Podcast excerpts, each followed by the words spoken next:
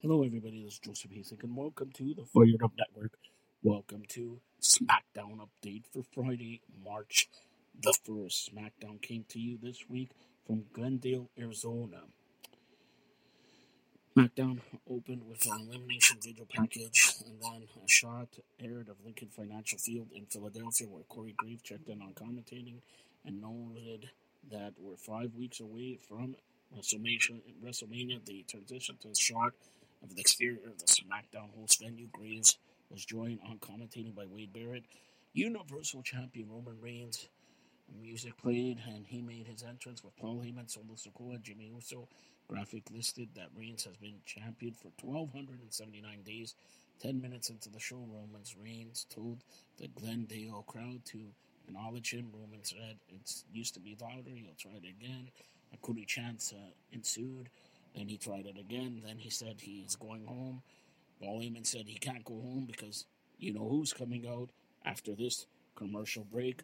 The Rock's entrance theme came out, and um, The Rock had some rocky chants, and then he basically berated Seth Rollins, berated uh, Cody Rhodes, and he says he offers a challenge night one of WrestleMania, it will be The Rock and Roman Reigns against Cody and Seth Rollins. And also, if Cody and Seth Rollins wins, well, the Bloodline are barred from Cody's match with Roman Reigns on hmm. night two. But when The Rock and Roman Reigns, it is Bloodline's rules on night two. Next week, you got to respond. Austin Theory and Grayson Waller were watching footage of Elimination Chamber uh, on their phone when LA Knight entered the room and asked if they saw AJ Styles. They said no. Theory and Waller went back to watching the end of Elimination Chamber and laughed at Randy Orton. Randy Orton came, came into the room and challenged one of them to a match tonight. That one is Austin Theory. Tiffany Stratton the first match took on Naomi. Stratton looked good. Naomi looked good. Stratton defeated Naomi in roughly about nine minutes. A recap of Bayley's issue with um, damage control and Dakota Kai was shown, and then Graves mistakenly said the tag team titles would be on the line before the Kabuki Warriors and Iyo Sky made their entrance. Um, Asuka, Sane taking on Bayley and Dakota Kai. Dakota turned on Bayley and Asuka and Kairi Sane fought Bayley and Dakota Kai to a no contest in about five minutes. Uh, damage Control were celebrating backstage when they ran into Jade Cargill, who went into Nick Aldis' office. Bron Breakker took five seconds to defeat Zion Quinn.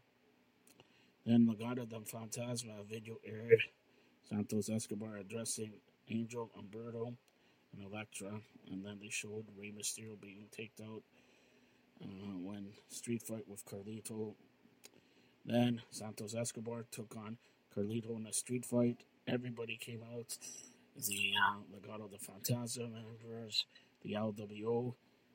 Rey Mysterio made his return, and uh, Carlito defeated Santos Escobar in 11 minutes 15 seconds.